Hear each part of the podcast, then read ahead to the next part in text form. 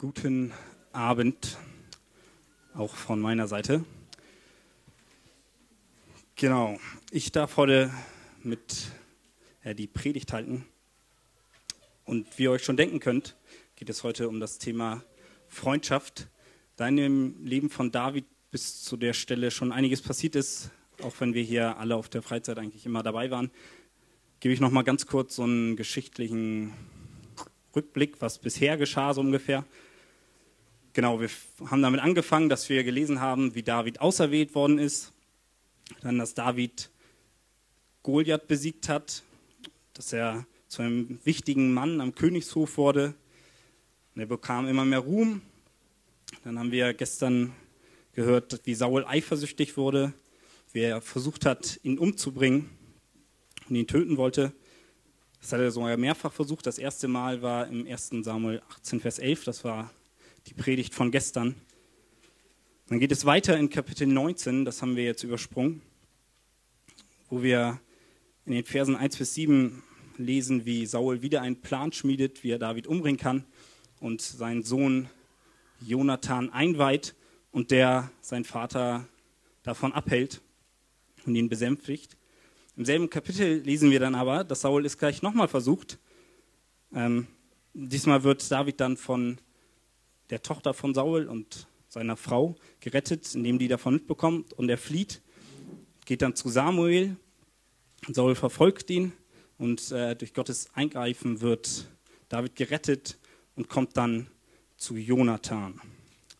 Und dann beginnt Kapitel 20. Ich werde allerdings nicht das ganze Kapitel lesen. Ich weiß nicht, wer hat das alles heute Morgen in der Kleingruppe gelesen? Okay, das sind fast alle. Ich werde nur noch mal so eine kurze Zusammenfassung geben, was wir äh, also lesen. Genau wie schon gesagt, David kommt bei Jonathan an, erzählt Jonathan, dass Saul ihn umbringen will. Jonathan widerspricht erstmal. Gerade wenn man sich dann so nochmal die Geschichte, das Kapitel davor anguckt, wo Saul eigentlich schon mit Jonathan zusammen den Plan geschmiedet hatte und mit seinen Knechten, wie sie David umbringen können. Und, Saul, äh, und Jonathan hat es geschafft, Saul davon abzuhalten. Deswegen glaubt ihm Jonathan nicht und dann will er es aber prüfen und äh, genau dann ist da so ein Fest und dann kommt David nicht und ich habe die Geschichte ja gelesen und dann machen sie einen Plan, wie Jonathan David Bescheid geben kann, sollte David recht haben und Saul es wirklich beschlossen haben, David umzubringen. Genau, soweit. Wenn wir uns die Beziehung zwischen David und Jonathan angucken, dann sehen wir einen eine ziemlich vorbildhafte Freundschaft. Eine Freundschaft von wirklich guten Freundschaften, von wirklich guten Freunden, eine wahre Freundschaft, wie wir, so wie die Gruppenarbeit heute hieß. Und dieses Thema ist ein Thema, was uns alle eigentlich unser ganzes Leben lang begleitet. Wir alle haben Freunde schon seit dem Kindergarten. Man fängt an, sich irgendwie Leute zu suchen, mit denen man spielen kann. Man äh, Genau, und das zieht sich durch das ganze Leben bis ins hohe Alter. Man hofft, dass man nicht alleine stirbt, sondern dass man irgendwie Leute um sich herum hat, die einen gern haben. Und auch in unserem Jugendleitsatz, ich weiß nicht, wer den auswendig kann. Doch so viele. Genau. Über den haben wir vor knapp einem Jahr so eine Predigtreihe gehabt. Und der letzte Teil ist, äh, während wir echte Freundschaften leben und Jesus in Einheit und Hingabe dienen, das heißt, selbst in unserem Jugendleitsatz, den wir eigentlich sollten, ich kenne ihn allerdings auch nicht, muss ich ehrlich sagen, ähm, ich habe mir auch nur den letzten Satz markiert, das heißt, ich könnte ihn euch jetzt nicht mal vorlesen. Aber genau, äh, auf jeden Fall steht der Teil echte Freundschaften, dass wir echte Freundschaften leben wollen in unserem Jugendleitsatz. Das heißt, es ist etwas, was uns alle irgendwie betrifft und was in jedem Leben eine Rolle spielt. Deswegen lass uns heute anhand der Beziehung zwischen David und Jonathan angucken, was wahre Freundschaft bedeutet. Und zu Beginn, so als kleinen Icebreaker, habe ich noch so ein Video, das hakt vielleicht ein bisschen, aber wir können ja mal probieren.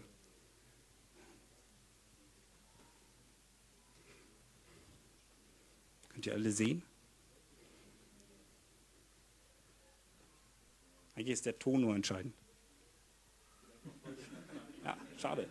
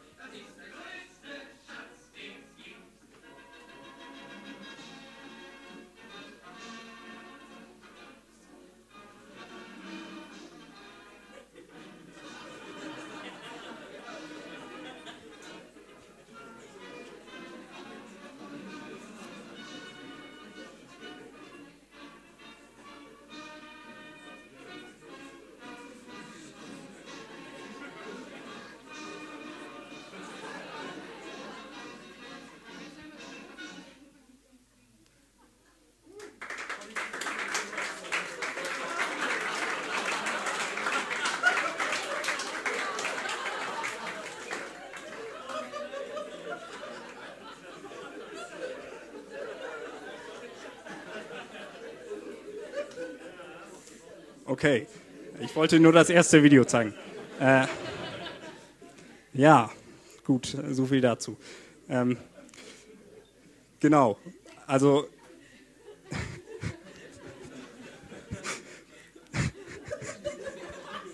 sorry. So, also ein Freund ist das Beste, was es gibt. Genau. Wie, ich habe schon gemerkt, recht viele äh, kennen das Lied. Eigentlich wollte ich erst das so als Choreo mit zwei Leuten vorführen, aber das war dann noch ein bisschen spontan. Genau. Ähm, ja, in diesem Lied geht es offensichtlich darum, es wird beschrieben, dass ein Freund etwas sehr Wertvolles ist. Und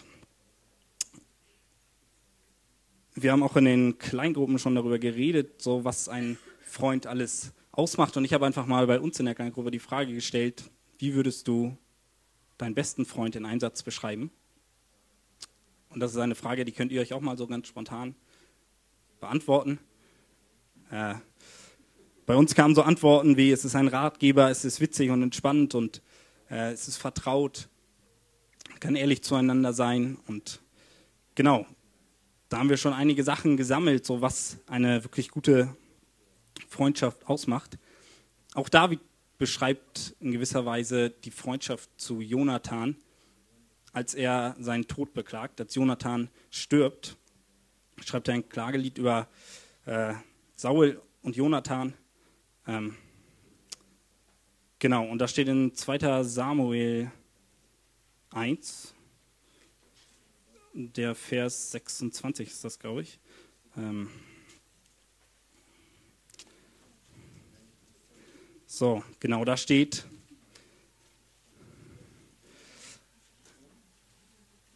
es ist mir leid um dich, mein Bruder Jonathan. Du bist mir sehr lieb gewesen. Deine Liebe war mir viel angenehmer als Frauenliebe. So, sein Satz, der wirft im ersten Moment vielleicht einige Fragen auf. Auf jeden Fall zeigt dieser Satz, dass die Verbundenheit zwischen diesen beiden Männern ziemlich tiefgehend gewesen sein muss.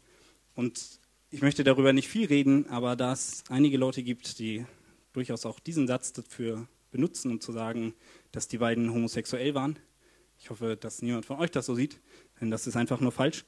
Äh, genau, möchte ich mich ganz kurz darauf beziehen, dass ähm, es mehrere Aspekte gibt, die zeigen, dass das einfach nicht richtig ist. Zum einen, wenn man sich das anguckt, dass es über Jahrhunderte lang nie zur Debatte stand, dass die beiden homosexuell waren und nur weil das Thema jetzt in der Gesellschaft aktuell ist, versucht die sich das so hinzudrehen, als äh, würde die Bibel das, das, das, zustimmen, obwohl es jahrelang klar war, dass es ganz eindeutig nicht so ist.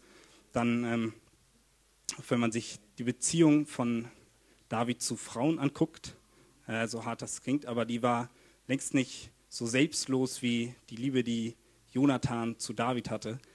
Ähm, und in einem Buch, was auch diesen einen Satz in einem Kapitel behandelt, ähm, wo es so um Freundschaften oder eigentlich darum geht, wie man sich als Mann, als christlicher Mann verhalten soll. Ähm, genau, da bezieht er sich auch auf diesen Satz und sagt eindeutig, dass ein Mann einen Freund braucht. Also man braucht Leute oder ein Mann hat Leute, äh, für die er sterben würde. Seine Familie, seine Frau, seine Kinder. Und ein Mann braucht einen Freund, mit dem er zusammen sterben würde. Heutzutage würde man sowas vielleicht als Wingman bezeichnen.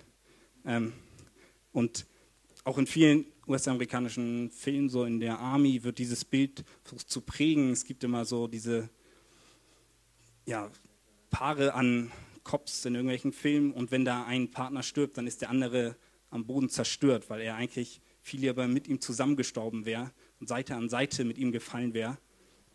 Und genau das Gleiche drückt David hier mit diesem einen Satz aus. Er beklagt den Tod seines Wingmans. Und äh, genau, er drückt damit eine tiefe Freundschaft aus und sagt nicht einfach nur, äh, Bro before, äh, sondern, sondern er verdeutlicht, was schon in 1 Samuel 18 in den Versen 1 bis 3 steht, dass das Leben von Jonathan ihm wichtiger war als seine eigene Seele, dass eine Liebe zwischen diesen beiden Männern herrschte. Ähm, genau. Und Jonathan sagt auch, dass David wertvoller war als sein eigenes Leben. Und es tut mir übrigens leid, wenn ich jetzt so ein bisschen über Männerfreundschaften rede, wenn das ab und zu mal so rüberkommt. Aber äh, Jonathan und David waren nun mal Männer und auch ich bin ein Mann und habe nicht so viel, hab nicht so viel Ahnung davon, wie so Frauenfreundschaften untereinander sind. Äh, genau, also nehmt mir das nicht böse. Äh, ich versuche mich so neutral wie möglich auszudrücken. So, die erste Frage, die ich mir auf jeden Fall gestellt habe, wir haben ja, wie gesagt, schon viel gehört, so was macht eine gute Freundschaft aus, warum äh, haben wir Freunde und meine erste Frage ist, warum brauchen wir Freundschaften eigentlich? Was ist der Sinn davon? Warum versuchen wir unser ganzes Leben hindurch Freundschaften zu gründen? Und eigentlich ist das eine ziemlich einfache Antwort, denn es ist von Gott so gewollt. Wenn wir uns schon die Schöpfung angucken, dann lesen wir, dass Gott sagt, es ist nicht gut, dass der Mensch alleine sei. Gott ist ein Gott der Gemeinschaft. Vor dem Sündenfall hat er Gemeinschaft mit dem Menschen.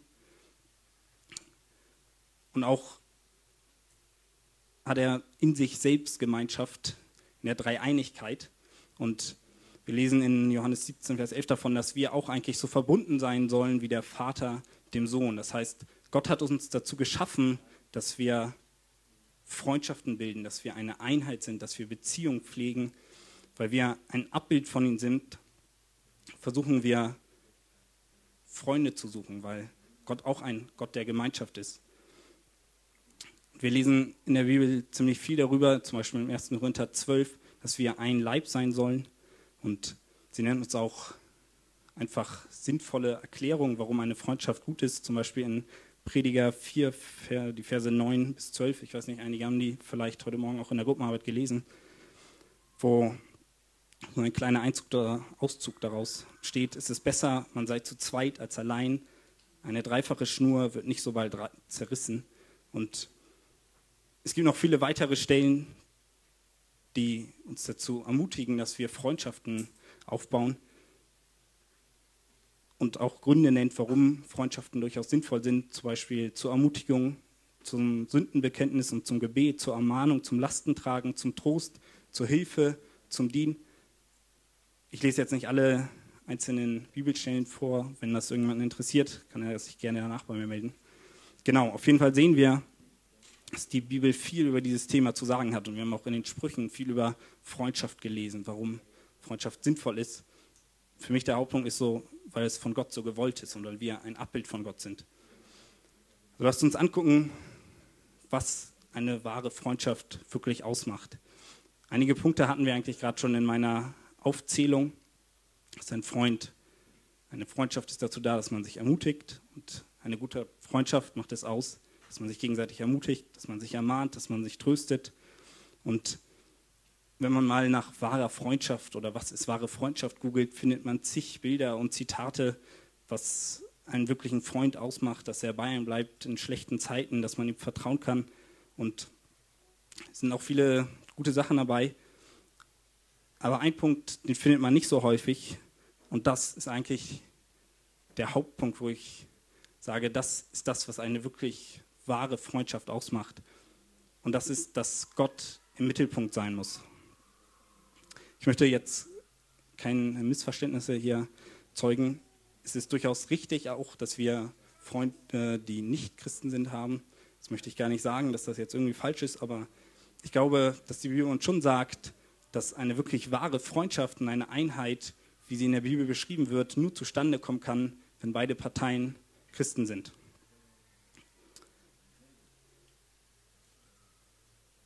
Auch wenn wir, ich werde gleich so einzelne Aspekte nennen, wo ich sage, die waren mir besonders wichtig, was eine wahre Freundschaft ausmacht. Ich weiß, da gibt es zig Punkte und man kann nicht alle nennen, man könnte über Freundschaft bestimmt stundenlang reden.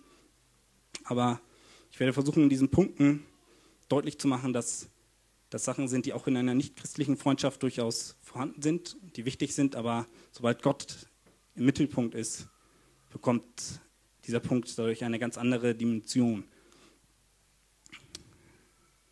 Genau.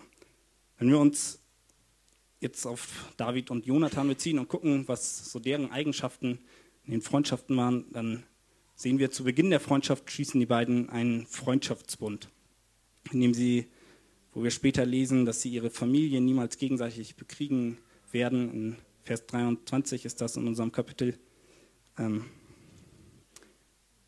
dass der Herr davon Zeuge sein soll zwischen dir und mir ewiglich. Das heißt, man sieht hier, dass diese beiden Freunde Gott mit in ihre Freundschaft einbeziehen. Er ist Zeuge ihrer Freundschaft und er ist Teil ihrer Freundschaft. Und dadurch wird diese Freundschaft zu einer wirklich wahren Freundschaft. Lass uns jetzt angucken, welche einzelnen Eigenschaften diese Freundschaft so hat. Die erste Eigenschaft ist, ein Freund opfert sich. Jeder von uns weiß wahrscheinlich, dass Freundschaft irgendwie was kostet. Man muss was rein investieren. Ist nicht immer ganz leicht. Man muss in eine Freundschaft investieren. Man ist für einen Freund bereit, etwas zu tun, wofür man vielleicht selber nichts hat, nur damit es dem Freund besser geht. Und ich hatte gerade von dem Freundschaftsbund erzählt. Und im ersten Moment klingt das vielleicht irgendwie ziemlich selbstverständlich, dass sich die Familien nicht gegeneinander bekriegen sollen. Aber wenn wir uns das nochmal angucken, Jonathan ist der Sohn von Saul, das haben wir alle mitbekommen. Das heißt, er ist so gesehen der Thronfolger. Eigentlich war es üblich, der älteste Sohn kommt auf den Thron. Aber Jonathan erkennt schon früh, dass Gott David zum Thronfolger auserwählt hat und weil er versucht, auf Gott zu vertrauen, weil er seinen Blick auf Gott gerichtet hat, versucht er, das nicht zu verhindern. Wir haben von Saul gelesen, dass er versucht hat, David umzubringen, weil er auch wusste, dass David der Auserwählte ist, der nach ihm auf den Thron kommen soll. Und genau. Genau, schon in zum Beginn der Freundschaft sehen wir, dass ähm, Jonathan von Anfang an Gott mit in dieser Beziehung hat. Ähm, in 1. Samuel 18, Vers 3 ist das, wo es heißt, dass er ihm sein Schwert und seinen Rock gab, was ein Zeichen der Demut und der Loyalität ist. Ähm, und die Genfer Studienbibel schreibt dazu, dass es durchaus ein Anzeichen dafür ist, dass Jonathan schon anerkennt, dass David irgendwann der König sein wird. Wir lesen früher, dass Saul und Jonathan sich von der Masse abheben, dadurch, dass sie ein Schwert hatten und diese Gaben, die eigentlich dem König zustehen, den, die überreicht Jonathan David, weil er schon von Beginn an sieht, das wird irgendwann unser König. Wenn wir uns mal in die Lage versetzen von, von Jonathan. Wenn ihr euch mal in die Lage versetzt, ihr seid quasi der Sohn vom König. Ihr seht das Königreich, die Macht, die der König hat.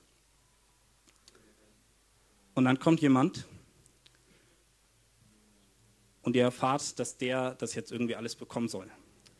Ich glaube, meine erste Reaktion wäre jetzt nicht unbedingt, dass ich sage, ja klar, nimm doch, sondern ich würde es irgendwie versuchen für mich zu behalten und wenn es ein guter Freund von mir wäre, dann würde ich wahrscheinlich zu meinem Freund gehen und sagen, hey, wir wissen beide, eigentlich steht das mir zu, also lass die Finger davon. Äh, und ich würde nicht auf die Idee kommen, einfach zu sagen, dass, dass er das alles bekommt, nur weil Gott es verheißen hat. So. Also wenn wir uns die, diese, diese Dimension vorstellen, was, was das eigentlich bedeutet und wie leicht es für, für Jonathan gewesen wäre, David einfach aus dem Weg zu räumen. Er hätte es ja nicht mal selber machen müssen, sondern Saul wollte ihn ja umbringen. Aber Jonathan geht sogar so weit, dass er sein Leben riskiert, um das Leben von dem zu retten, der sein Königreich bekommen soll.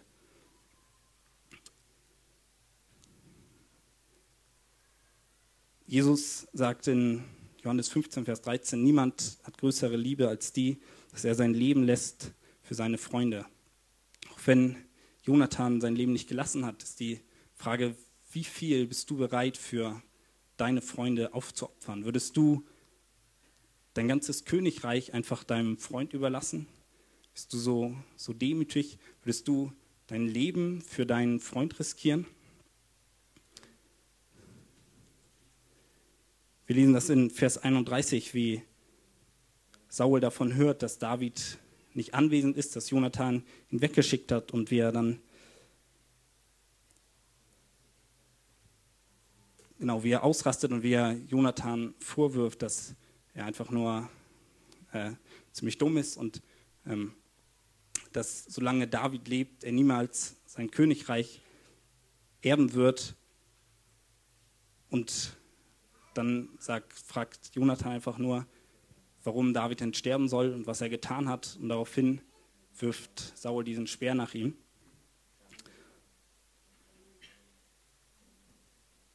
Und die Frage an euch ist, wie, wie würdet ihr reagieren? Was würdest du an Jonathans Stelle tun? Würdest du zu deinem Freund stehen? Oder würdest du denken, okay, ich sage ihm eben, ich konnte nichts verhindern und äh, dann bringt mein Vater ihn um und ich bekomme das Königreich? Das wäre, glaube ich, eine ziemlich menschliche Reaktion und so eine Art von Aufopferung und Hingabe wäre niemals möglich gewesen, wenn Jonathan nicht ein absolut sicheres Gottvertrauen hätte und auf Gott geschaut hätte und wissen würde, dass es Gottes Plan ist und dass niemand Gottes Pläne verhindern kann. Das zweite ist, ein Freund darf dich korrigieren und ein Freund lässt sich auch korrigieren. Ich habe gerade erzählt, dass zu Beginn unseres Kapitels David zu Jonathan kommt und erzählt, dass Saul ihn töten will. Jonathan widerspricht. Gerade wenn man sich anguckt, Jonathan hat ja schon mal davon gehört, dass Saul David töten will, aber dann hat er es ihm ausgeredet. Und deswegen sagt er, dass gar nichts los ist und dass sich David nur unnötig aufregt. Und als David darauf beharrt und sagt, doch, ist es wirklich so, dein Vater hat es beschlossen, ich soll sterben, sieht Jonathan das ein lässt sich korrigieren und will es prüfen, ob da nicht doch was dran ist. Ich glaube, niemand von uns lässt sich wirklich so ganz gerne korrigieren, weil das immer irgendwie was damit zu tun hat, dass man irgendwas falsch gemacht hat vorher. Und selbst unter Freunden ist es nicht immer so ganz leicht, einfach Korrektur hinzunehmen. Es fällt uns irgendwie allen schwer, unsere eigenen Fehler einzusehen. Und auch hier ist ein, ein Punkt, warum wahre Freundschaft eigentlich nur unter Christen wirklich möglich ist, weil zu diesen Fehlern gehört eben auch Sünde. Wenn du um die Sünde eines Freundes weißt und du siehst, dass etwas in seinem Leben falsch läuft, dann ist es deine Aufgabe als Freund, ihn zu korrigieren, ihn darauf hinzuweisen. Ein bekanntes Beispiel dafür ist vielleicht, was einige kennen, so die Beziehung zu einem nichtchristlichen Partner wodurch sich die Person oder dein Freund immer mehr aus der Jugend entfernt. Und eigentlich weißt du, dass es falsch ist, aber du willst es ihm auch nicht so direkt sagen. Du denkst ja, er weiß es ja eigentlich selbst und hast ein bisschen Angst davor, ihn zu korrigieren oder auch in irgendwelchen anderen Sünden, in denen er lebt.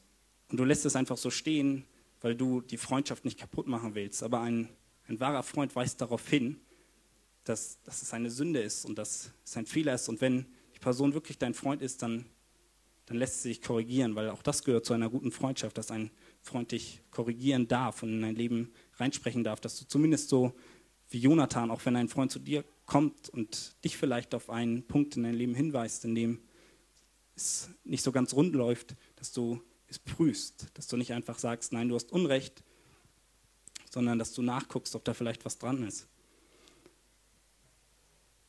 Ein Nichtchrist könnte das niemals tun. Du kannst von einem Nichtchristen nicht erwarten, dass er dich auf deine Sünden hinweist. Genauso wenig wird er dich wahrscheinlich für voll nehmen, wenn du ihm sagst, wo eine Sünde in seinem Leben ist, weil er das Verständnis von Sünde noch nicht hat.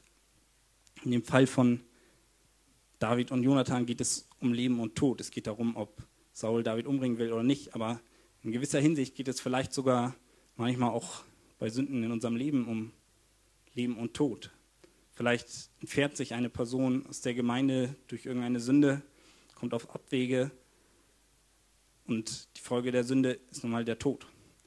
Und wenn du als Freund nicht korrigierst, was bist du dann für ein Freund? Klingt hart, aber genau das sagt uns die Bibel hier.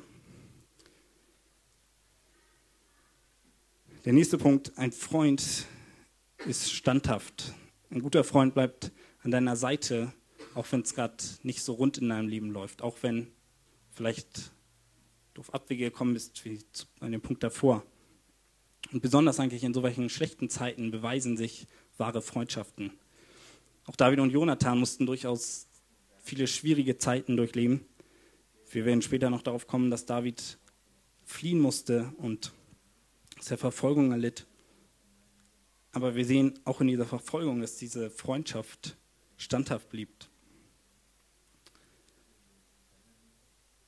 Freundschaft überwindet Distanzen, gehört auch dazu. Eine Freundschaft achtet nicht auf äußerliche Dinge, wie die Person aussieht oder ob es gerade gut oder nicht so gut bei ihr läuft. Gerade wenn man sich das anguckt, Jonathan ist eigentlich der Sohn des Königs und zu dem Zeitpunkt, wo er ihn lieb gewinnt und die beiden Freunde werden, ist David nur ein Hirtenjunge. Aber Jonathan ist es egal, weil eine Freundschaft nicht auf Äußerlichkeiten achtet, sondern tiefer blickt. Nicht die äußeren Umstände sind entscheidend. Und was auch noch zu diesem Punkt gehört, ist, dass ein Freund bereit ist zu vergeben. Wenn ich ein Freund um Vergebung bitte, ist es als Freund zum einen eine Aufgabe, ihn zu vergeben, aber wenn du dich an einem Freund versündigt hast oder du merkst, irgendwie habe ich die Freundschaft ein bisschen schleifen lassen, habe da Fehler gemacht, dann gehört es auch dazu, dass du Vergebung bittest und dass die andere Person dann bereit ist, diese Vergebung anzunehmen. Egal was für Umstände herrschen, Freundschaft bleibt standhaft. Ich habe gerade schon erwähnt, dass David auch auf der Flucht noch mit Jonathan ja einfach eine Beziehung pflegte, die Freundschaft hielt stand. Wir lesen in Kapitel 23 ist das, glaube ich, davon, dass ähm, Jonathan sich kurz mit David trifft, wenn er flieht und er ihm Mut macht und er spricht ihm nochmal zu und sagt, dass Gott es beschlossen hat, dass David König wird. Und er sagt ihm auch nochmal ganz deutlich, du wirst König, weil Gott dich dazu bestimmt hat und danach komme erst ich.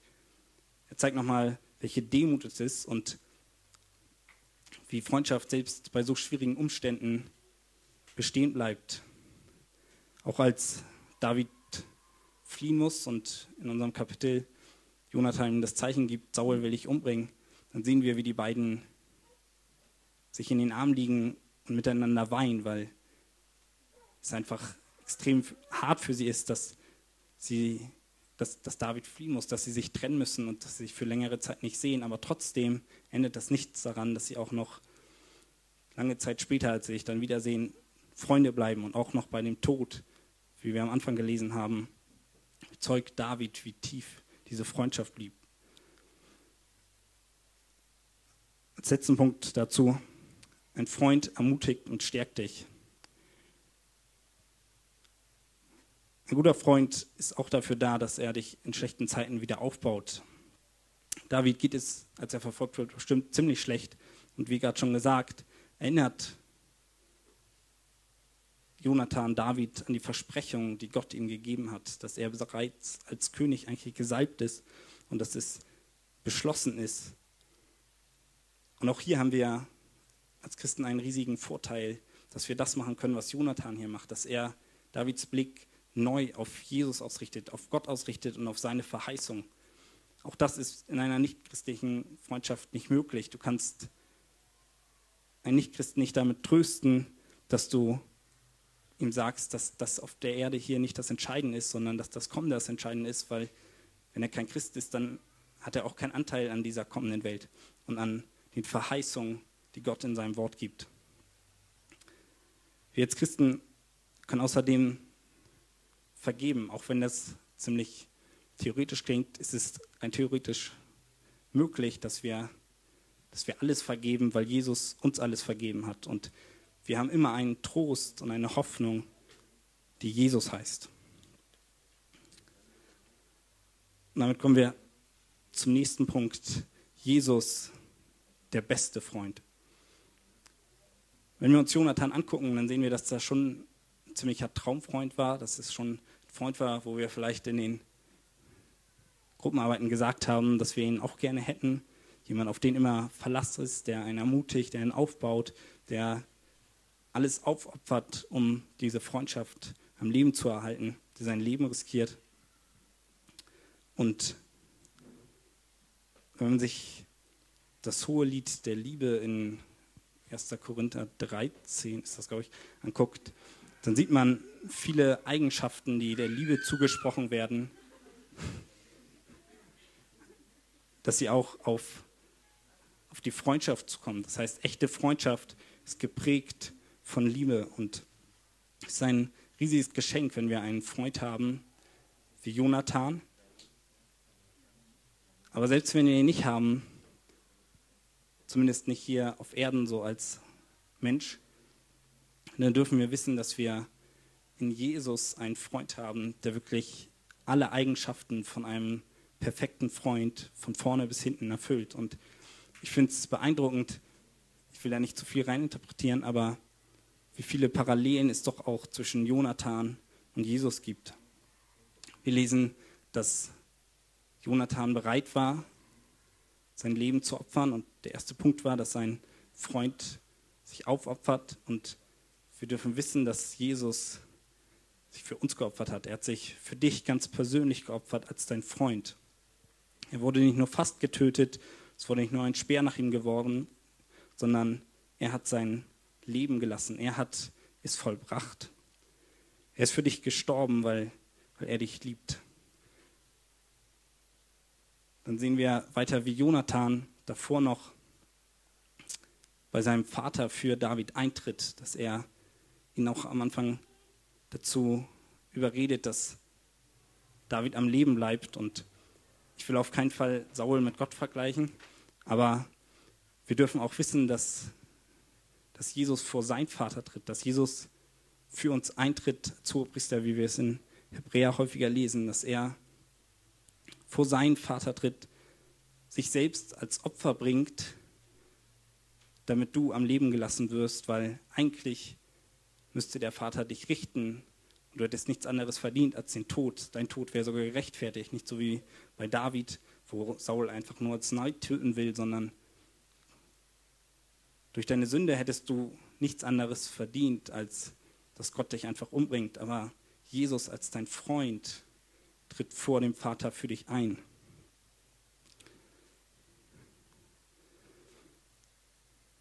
Und auch wenn er schon alle deine Fehler, alle deine Sünden vergeben hat, erfüllt Jesus auch den nächsten Punkt, den wir hatten, dass ein Freund korrigiert. Wenn wir uns sein Wort angucken, dann sehen wir, wie wir dazu ermahnt werden und unsere Sünden aufgedeckt werden, unsere Fehler werden uns gezeigt durch den Heiligen Geist und wie gesagt durch die Bibel, weil Gott uns dazu auffordert, dass wir ihm nachfolgen sollen, wenn wir ihn angenommen haben. Und wenn wir es nicht tun, dann ist es Jesus, der uns als Freund den richtigen Weg zeigen will, der uns durch sein Wort oder auch durch andere Freunde hier auf Erden zeigen will, wie wir richtig gehen müssen und wo noch unsere Schwächen und unsere Fehler sind. Auch der nächste Punkt. Seine Freundschaft zu uns ist treu und sie ist standhaft. Er hat dich schon vor Beginn der Welt geliebt und seitdem hat sich nichts daran geändert. Seine Liebe bleibt immer gleich und egal in wie schwierigen Situationen du auch sein magst, ist er für dich da und er will dich ermutigen, er will dich aufbauen und er ist immer bei dir. Auch hierfür hat er uns sein Wort gegeben, nicht nur zur Ermahnung und zur Korrektur, sondern auch zur Auferbauung, zur Ermutigung. Seine Liebe zu uns überwindet Distanzen, die über alle menschlichen Maße hinausgehen. Wenn wir uns angucken, dass er nicht nur ein Königssohn von irgendeinem König war, sondern dass er selber Gott ist, dass er der Sohn Gottes ist und dass er über alles reagiert, dass er der Schöpfer ist. Und trotzdem guckt er uns an und wir sind noch viel weniger als nur ein Hirtenjunge. Und trotzdem liebt er uns und will eine Freundschaft zu uns aufbauen. Und ein ganz wichtigen Punkt, der eigentlich selbstverständlich ist bei der Freundschaft zu Jesus, ist, dass Gott sowieso immer im Mittelpunkt ist. Weil wenn du mit Gott befreundet bist, dann dreht es sich immer um Gott. Dann, dann ist das eine Freundschaft, die so viel tiefgehender ist, dadurch, dass Gott Anteil daran hat, als jede menschliche Freundschaft es jemals sein kann. Noch er hat mit uns einen Freundschaftsbund geschlossen, einen Bund der Gnade, über den wir auch viel in unserer Hebräerreihe geredet haben, dass wir dadurch errettet sind, dass wir nicht irgendwas hinzutun müssen, sondern dass er es war, der sich für uns hingegeben hat und der einen neuen Bund mit uns geschlossen hat, einen Freundschaftsbund, durch den wir freigemacht werden.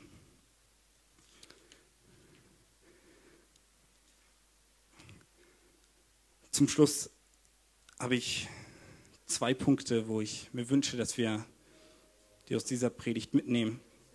Zum einen, dass wir das Vorbild von dieser Freundschaft von David und Jonathan für uns als, als Beispiel nehmen, dass wir unsere Freundschaften zu unseren Mitmenschen überdenken, dass wir gucken, wo wir noch an einzelnen Punkten arbeiten müssen, wo wir vielleicht noch, so wie wir es gestern gehört haben, Neid haben oder auch in diesen Punkten, wo wir ja, Korrektur nicht annehmen, wo wir vielleicht nicht treu sind, wo wir auf äußerliche Kleinigkeiten achten.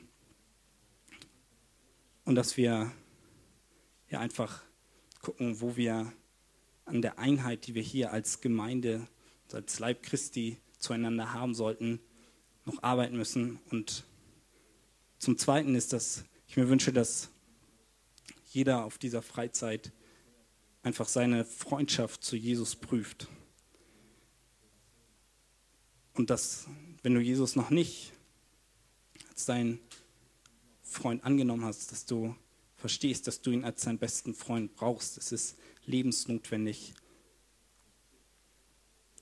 Und auch wenn wir schon länger mit Jesus gehen, möchte ich dir die Frage stellen, wie, wie ernst nimmst du diese Beziehung? Wie wichtig ist dir seine Freundschaft?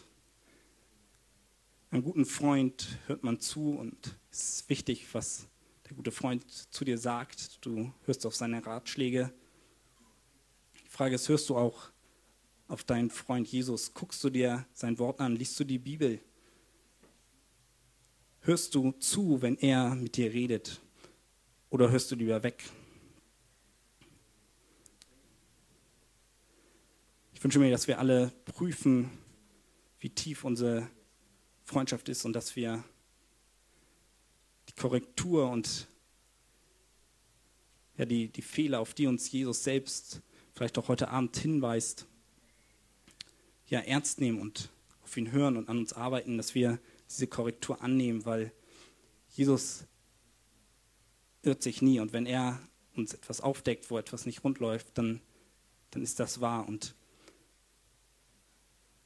ein weiterer Punkt, der an dieser Freundschaft so unglaublich ist, dass normalerweise Freundschaft irgendwie auf Gegenseitigkeit beruht. Dass, wie ich gesagt habe, dass wir auch mal einen Freund korrigieren, aber Jesus musst du nicht korrigieren, weil Jesus ohne Fehler ist. Und Jesus musst du auch nie durch schwierige Zeiten helfen, weil es bei ihm keine schwierigen Zeiten gibt. Er ist es, der mit dir hindurchgeht und der nichts dafür verlangt, der, der nur will, dass du ihm zuhörst und dass du mit ihm gehst, dass du ihm sein Leben gibst.